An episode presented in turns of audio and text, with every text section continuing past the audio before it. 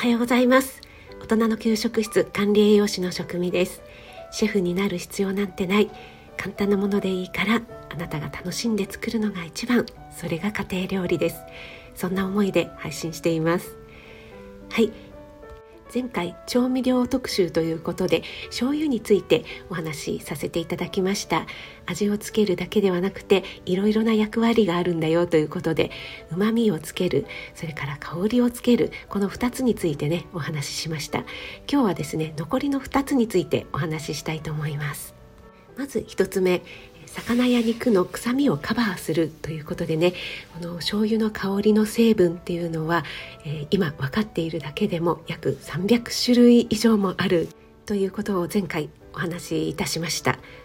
この香りによって肉や魚の臭み成分が消えるカバーできるというのはね皆さん普段の食事料理作りなんかでもやられてるんじゃないかなと思います。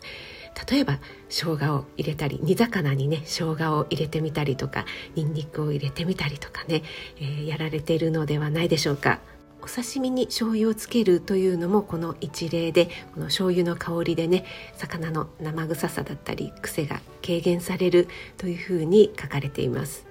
お刺身にお醤油。これはね欠かせないですよね。白身魚のどちらかというとこう癖がないような淡白な魚の場合はちょっとレモンを絞ったり塩をかけたりっていうのでね食べられますけども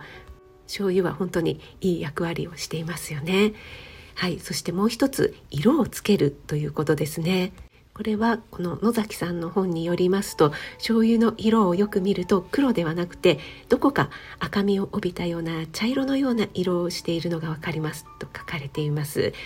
これね醤油の色ってね本当にね食欲をそそりますよね。あの屋台の焼きとうもろこしの最後にかける醤油こうジューっていうね。あの最後にねこう醤油のね香ばしい香りっていうのはね本当にとうもろこしもそうですしお餅磯辺焼きとかもそうですしお肉とかお魚の照り焼き系の色とかもそうですよね。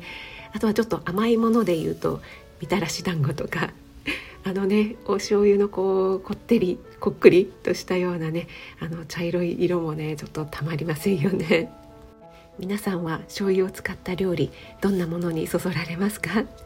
はい。ということで調味料特集として醤油について2回にわたって配信いたしました。次回は味噌についてお話ししたいと思います。それでは今日も素敵な一日となりますように気をつけていってらっしゃい。